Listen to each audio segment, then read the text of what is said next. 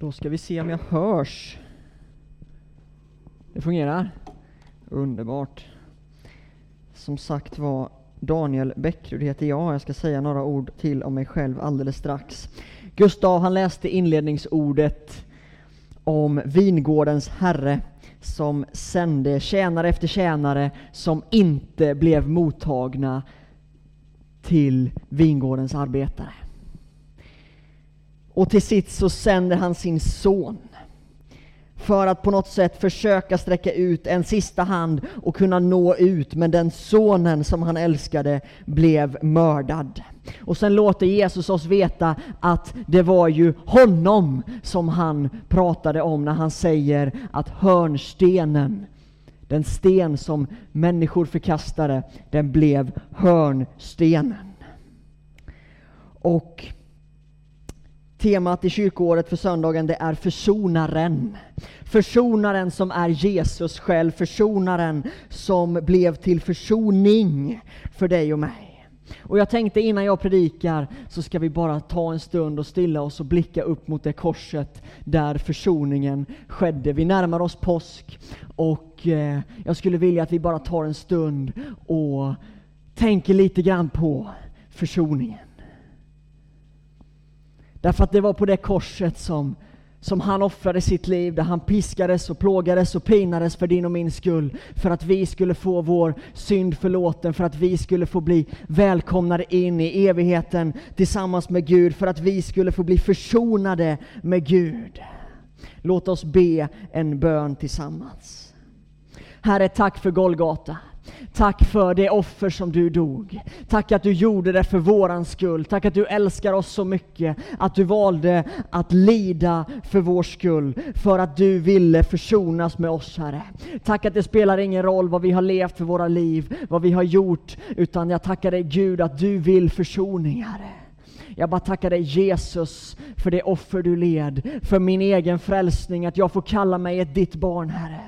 Och nu ber vi för den här gudstjänsten. Jag ber dig Gud att jag ska få lämna mig själv och, och självupphöjelse och allt vad som kan uppstå Herre. Men jag bara tackar dig Jesus att det får vara fokus på dig. Att vi får vara fokus på dig i den här gudstjänsten. Tack Jesus att det är dig försoningen handlar om Herre. Tack Jesus. Tack Jesus.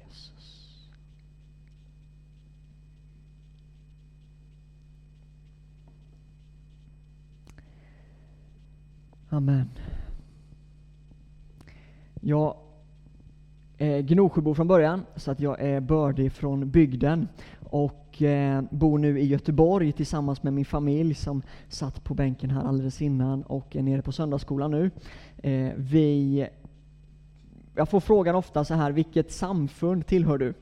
Eh, jag är uppvuxen i Alliansmissionen och sen så gick jag bibelskolan om pingst och nu planterar vi församling eh, i Equmeniakyrkan eh, och jag tjänar en organisation som heter Gå ut mission som har stödförsamlingar eh, inom eh, både kyrkan och Pingst och Allians och EFK. Vi har sänt ut, sänt ut långtidsmissionärer genom EFK. Vi driver en bibelskola tillsammans med Svenska kyrkan eh, och vi har också eh, medarbetare som kommer från trosrörelsen. Så det, det är ganska brett med eh, samfundstillhörighet. Eh, organisationen jag tjänar, Gå ut mission. Vi eh, jobbar med församlingsplantering bland onådda folkgrupper. Stamfolk och människor och byar som inte har tillgång till evangelium. Där evangelium kanske, det vet vi inte, men troligtvis inte har blivit predikat en enda gång tidigare sedan Jesus dog och uppstod. Eh, dit åker vi för att plantera nya församlingar genom att göra punktinsatser i evangelisation, men också följa upp med långtidsarbetare som planterar och startar nya kyrkor. Och eh, jag och min fru, eh, jag reser ganska mycket utomlands när det inte är pandemi. Det börjar igång nu. Eh, på onsdag reser jag till Indien. Eh, och eh, jag och min fru, när vi är hemma till vardags, så finns vi i Biskopsgården i Göteborg och och eh, planterar församling. Om du har hört talas om Biskopsgården sedan tidigare eh, så är det inte säkert att du har en alltför positiv bild eh, utav den stadsdelen. Det är mycket kriminalitet, gäng, skjutningar och allt vad ondska heter. Men min övertygelse är att där behövs Kristi församling. Där behövs försoningen. Där behövs Jesu blod. Eh, så vi är ute, evangeliserar, möter människor och eh, hållit på nu i tre och ett halvt år och samlar nu ungefär 15 personer till gudstjänst på en söndag. Vi ska läsa Bibeln tillsammans. Och vi ska läsa ett väldigt, väldigt kort stycke med kanske en av Jesu absolut kortaste liknelser ifrån Matteus kapitel 13 och vers 44. Det är en enda vers. Och där står det så här. Himmelriket är som en skatt som ligger gömd i en åker. En man finner den och gömmer den igen och i sin glädje så går han och säljer allt han äger och så köper han åken. Och på något sätt så finns det ju tre stycken jag har tre stycken punkter i min predikan som jag hämtar ifrån den här versen och det är tre stycken faser eller steg som den här mannen går igenom. Och det första är ju att han hittar skatten. Han, hur, hur, det gick till det får vi inte veta, utan det är bara vår egen fantasi som kan spekulera i om han arbetade där, eller om det var någonting som stack upp som han fick syn på, eller om han satte ett spett eller en, en slägga eller spade i marken, och, eller en plog eller vad det kan ha varit. Och vi som från Småland, vi vet att det kan säga kling i marken ibland. Eh, och det gjorde det för honom. Och så fick han hitta en skatt och nästa steg det är ju att han gömmer den där, så att han sen ska kunna köpa den. Men jag tror, utifrån hur jag fungerar inför stora beslut, att det var lite funderande i hans liv. Är det här värt att sälja allt jag har? För att jag ska kunna göra den här investeringen så skulle jag behöva ge mig av med, med vad, jag vet inte vad han ägde, det står det inte heller, det kan vi bara fantasera om. Men troligtvis så hade han någonstans att bo i alla fall. Kanske hade han boskap. Kanske hade han andra ägodelar. Du får fundera själv över vad det skulle innebära i ditt liv. Med hus och hem och företag och aktier och fonder och, och bil och allt vad det kan vara för någonting. Den här mannen, han gick och funderade. Är det värt det? Det finns ju viss risk med en sån investering när man har gjort av sig allt man har och lägger allting man har i, i ett och samma business case. Tänk om någon annan skulle hinna köpa åken före honom. Tänk om skatten inte var äkta. Tänk om någon annan hade varit där och grävt upp den innan han kom dit och så hade han spenderat alla pengarna på att köpa en åker som blev totalt värdelös för honom. Men han väljer att ta den risken. Och det tredje steget, det är ju att han går faktiskt och köper åkern. Efter att han har sålt allting han äger. Och eh, vi ska ta och, och snurra lite grann kring de här tre olika stegen. Därför att det första steget, där den här mannen hittar skatt Jag har vigt mitt liv åt att visa den skatten för människor. Det är min fulla övertygelse och den brand som Gud har lagt ner i mitt hjärta. Att människor behöver få tag i Jesus. Människor behöver få tag i försoningen som korset innebär. Därför reser jag och predikar, därför spenderar jag väldigt mycket tid med min familj i ett område som många andra inte ens sätter sin fot i. Det här är vad mitt liv handlar om. Att människor ska få tag i skatten.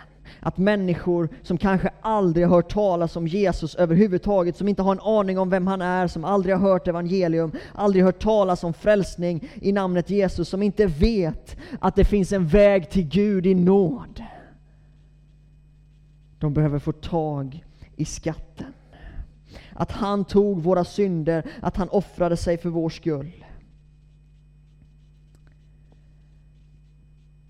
Det är inte modernt idag att tala om synd.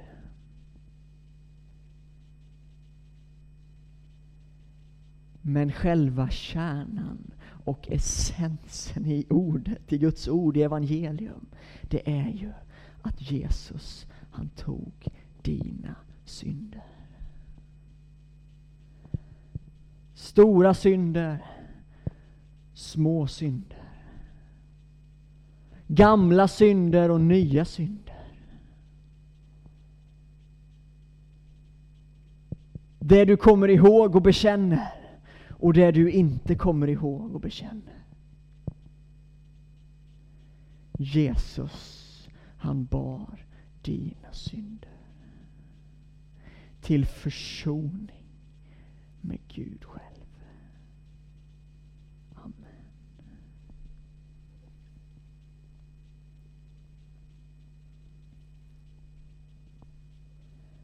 Den första fasen det är ju att den här mannen av någon anledning, utan att han ens hade planerat det den dagen troligtvis, springer över den här skatten.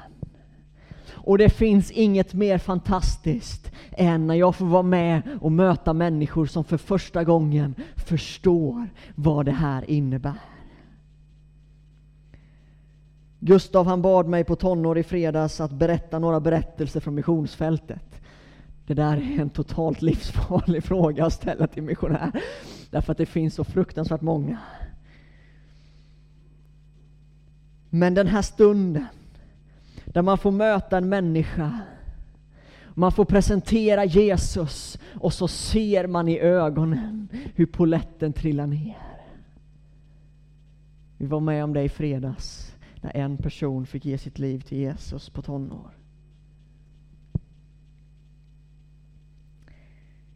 För några år sedan så reste jag till ett land, och jag har varit där många gånger, i Västafrika. Eh, och eh, ett muslimskt land med oerhört... Det är 90, bra en bit över 90% muslimer och väldigt hårt, hårt klimat på flera olika ställen. Och det finns flera olika stamfolk. Och det finns de stamfolken som är mer öppna och det finns de som är betydligt mer rättrogna i sin religion. Och... Eh, vi reste tre timmar i en busstaxi rakt ut i djungeln. Och vi kom fram till en, vi, vi var en femsitsig jeep och vi var ungefär 14 personer på den och sen får du försöka se framför dig hur det såg ut. Eh, och så, jag, jag, låg på golvet i, i bagaget. Och eh, på vägar som inte får kallas vägar. Vi tog oss fram i kanske 10 km i timmen max på de här djupa och, och, och, det fanns ingen plastmatta eller tyg i golvet utan det var direkt på, på, på hård metall och järn i, i, på, på golvet i den där baguschen och jag låg och skumpade på det där golvet i tre timmar. Men så kommer vi fram till en by. Och vi var inte annonserade, det var ingen som visste att vi skulle komma. Och så eh, det första vi gör är att vi går till hövdingen i den här byn och, och, det är samma person som är imam i moskén.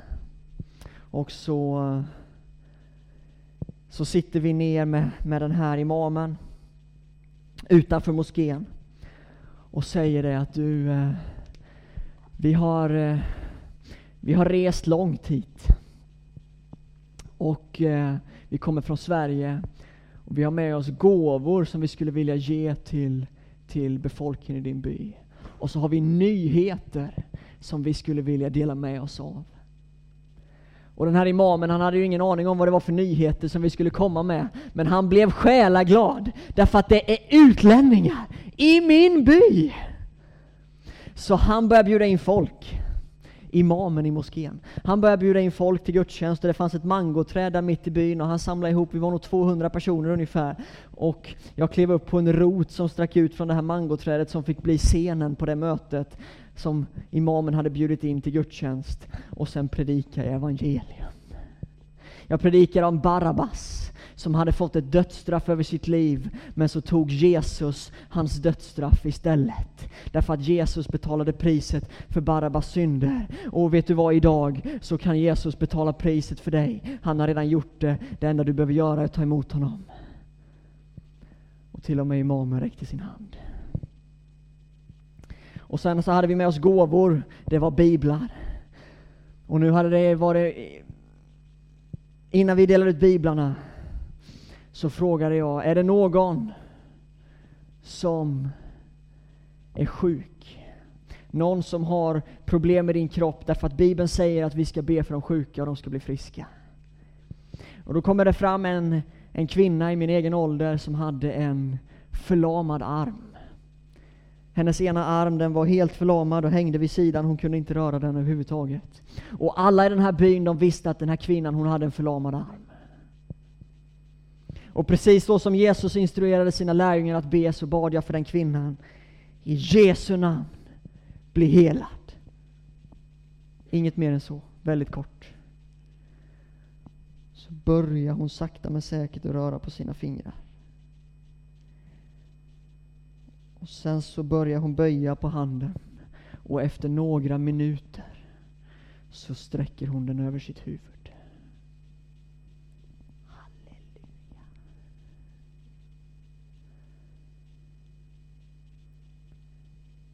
Och där stod inte nu 200 personer, utan nu hade det blivit 300 personer som stod och tittade. Och sen tog jag fram, och anledningen till att jag vet att det var 300, det var att jag hade med mig en säck med 300 biblar i.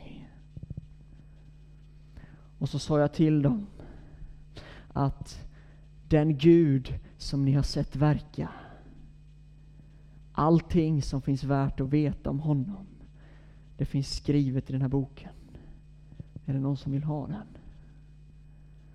Jag vet inte om du har stått och delat ut bröd till ankor någon gång. Men det var ungefär så det såg ut. När alla skulle ha den första bibeln. Och jag sa till imamen att nu får du skapa lite ordning här för att det var total kalabalik. Och då så tog han till orda och röt ifrån och sa att nu vill jag ha en kö. Det blev ingen svensk kö, men det blev möjligtvis en afrikansk kö. Och så kliver han upp på en stol. Och se framför dig nu hur imamen i moskén delar ut Guds ord till sin egna församlingsmedlemmar. Och det här blir ännu bättre. Därför att när vi ska åka därifrån så tar han oss till sidan och så säger han, pekar på en hydda. Så säger han så här, jag vill ge er den här hyddan så att ni kan fortsätta att undervisa mitt folk. Det här hände på måndagen. På tisdagen så skickar vi lokala församlingsplanterare som har gått på vår lokala bibelskola och som är tränade för att plantera församling. De flyttar dit dagen efter. Väldigt snabbt så fanns där en församling med ungefär 100 gudstjänstbesökare. När vi sen följde upp det ett halvår senare så hade den här församlingen fått utstå oerhört stark förföljelse. Så de hade fått lägga ner i den byggnaden som de hade fått och bygga ett eget ställe utanför byn, ute i djungeln. Medlemmarna hade gått från 100 till 40, men idag finns där en församling. Halleluja. Så här jobbar vi och har jobbat i 20 års tid sedan organisationen startade. I by efter by, folk efter folk. Små evangelisationsmöten, stora evangelisationsmöten, men de har det gemensamt att det blir församlingar. Detta evangelium om riket, det ska förkunnas till ett vittnesbörd för alla folk och sedan ska slutet komma.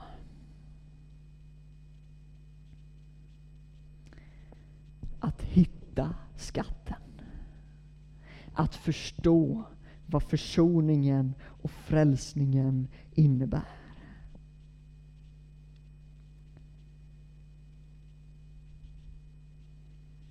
Sen kommer vi till steg nummer två. Där den här mannen som hade hittat skatten, han hade förstått vad det innebar. Han hade förstått att det här har potential att förändra mitt liv. Han hade förstått att det här kan, kan vara det absolut viktigaste jag har sett i hela, och som jag någonsin kommer se. Jag måste agera. Men så har vi den här fasen när han går och funderar. För vissa människor så går det oerhört snabbt. Jag har varit med om människor som tar ett livsavgörande beslut i stunden. Men så har jag också människor, framför allt med evangelistens tålamod i Biskopsgården. Där man går och funderar och överväger. Jesus, Muhammed, Gud, profet och år ut och år in så bearbetar vi samma frågor. Där man har fått en glimt och förstått vad evangelium innebar en familj som inte är frälst och som inte har tagit emot Jesus men har kommit och lyssnat mycket och, och där vi har försökt att förklara och, och, vi har hjälpt dem att få ett uppehållstillstånd och, och, och vi har hjälpt dem att få jobb och lägenhet. Och. Så var de på barnvälsignelse för min dotter. De är inte troende.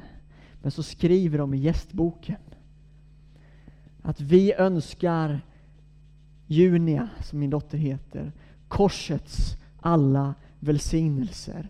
Frälsning, frihet, upprättelse och helande. Skriver muslimen i vår gästbok. Och då känner jag, då har vi åtminstone gjort vårt.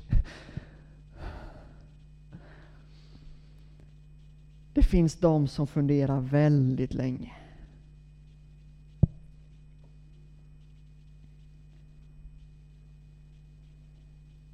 Men så kommer vi till det sista steget i den här texten. Där mannen fattar sitt beslut. Och där helt plötsligt när han har förstått och det här har landat i hjärtat så finns det ingenting i livet som blir viktigare. Det finns ingenting som blir viktigare än att bejaka försoningen. Det finns ingenting som blir viktigare än att få Jesus in i sitt liv. Så att han säljer allt han äger och ser till så att han får del i den skatten som är evigt liv i himlen med syndernas förlåtelse.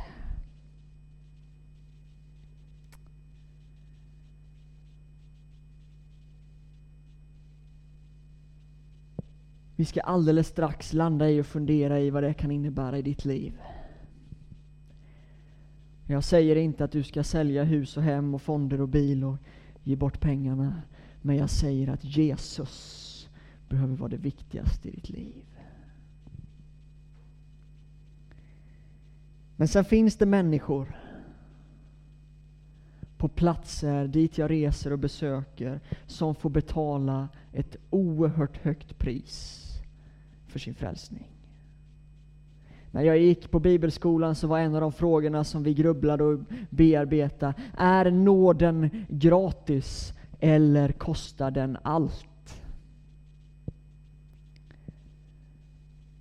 Och svaret i mitt liv har varit, den är gratis, men den kostar allt. Jag ska läsa några vittnesbörd och jag ska läsa till här nu så att jag varken glömmer bort eller lägger till något. Vi spelar in predikan och i, i eh, respekt för både vårt arbete och för de här människorna så ska inte de här vittnesbörden finnas på nätet kopplade till de här personerna. Därför så kan det upplevas lite udda hur jag läser, men jag kommer hoppa över länder och världsdelar och ortsnamn. Eh, en kvinna säger så här. Jag hade problem med min mage. Jag hade alltid ont, hela tiden. Jag träffade många läkare, men ingen kunde hjälpa mig. En dag såg jag en banderoll om en festival där man kunde bli helad och jag gick dit. alltså vår evangelisationsmöte. Där stod en vit man och talade om någon som hette Jesus. Jag hade aldrig hört talas om honom innan. Efter en stund så sa de att alla som ville tro på Jesus skulle gå fram till scenen. Jag kände att jag ville, men jag vågade inte. Men sedan så sa de att alla som var sjuka skulle gå fram och att man kunde bli helad. Då gick jag fram. När de bad för mig så kände jag hur smärtan i min mage försvann.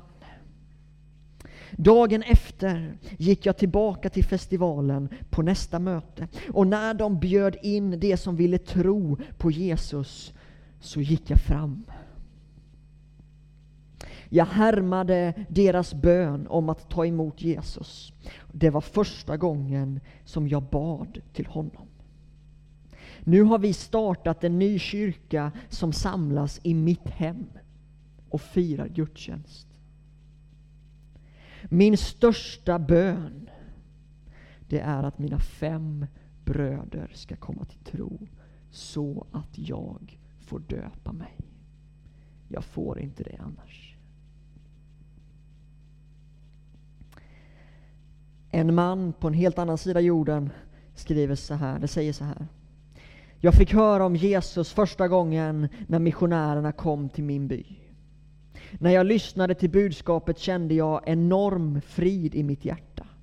Och jag visste att jag var tvungen att ge mitt liv till Jesus. Efteråt fick jag också en bibel som jag läser varje dag. Jag är så tacksam för att jag och min familj fått lära känna Jesus. Tyvärr hade mina grannar svårt att förstå vår konvertering. Och det var ingen som ville prata med mig. Jag kunde varken jobba eller försörja mig.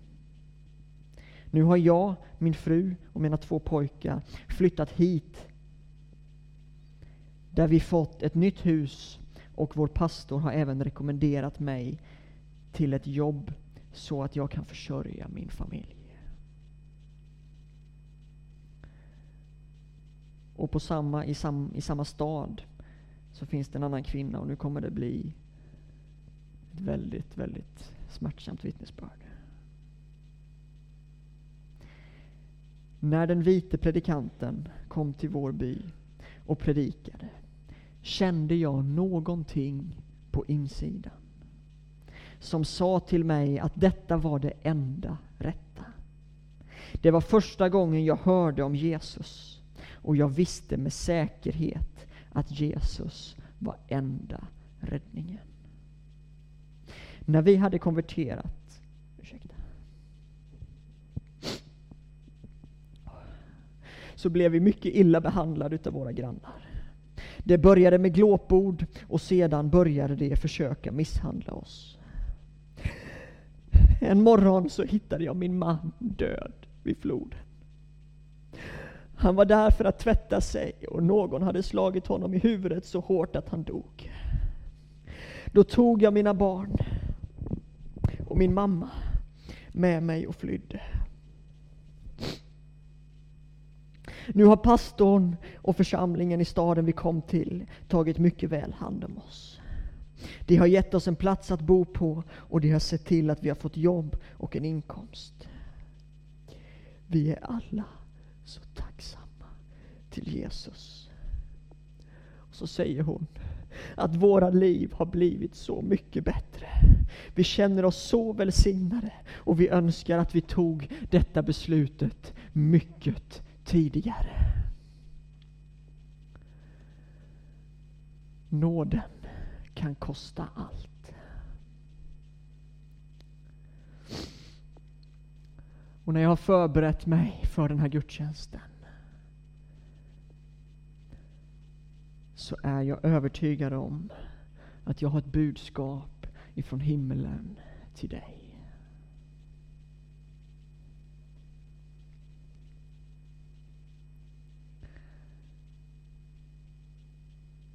Jag tror att den helige Ande har talat inför den här gudstjänsten. Och jag tror att du finns här. En eller flera. som har hittat skatten.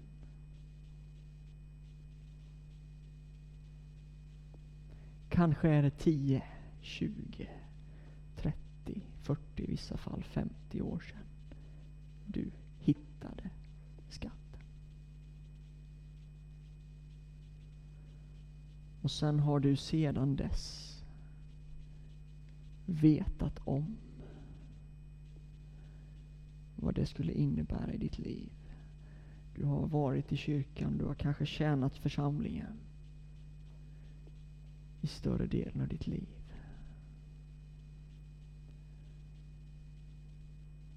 Men idag är det tid att gräva upp skatten, köpa åkern och låta Jesus bli nummer ett i ditt liv. Vi ska ställa oss upp tillsammans.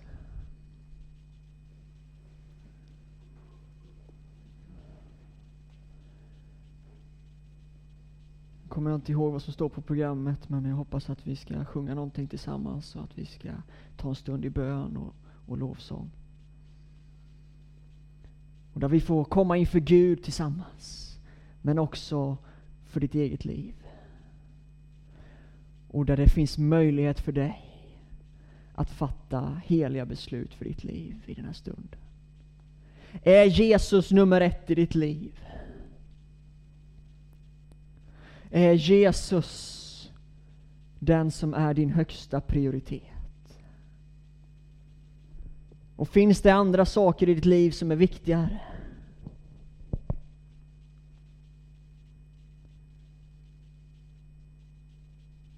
Så tror jag det är tid nu att ge Jesus den platsen i ditt liv.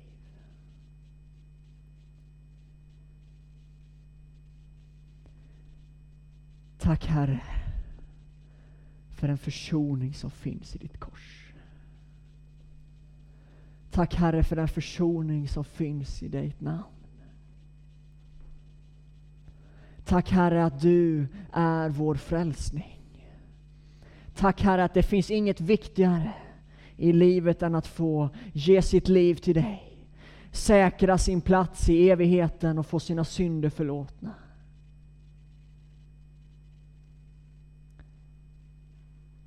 Tack Herre att vi får ge våra liv till dig. Tack att vi får sätta dig som högsta prioritet i våra liv. Tack att vi får säga nej till världens lockelser och ge vårt liv i din hand, Herre. Tack Jesus. Tack Jesus.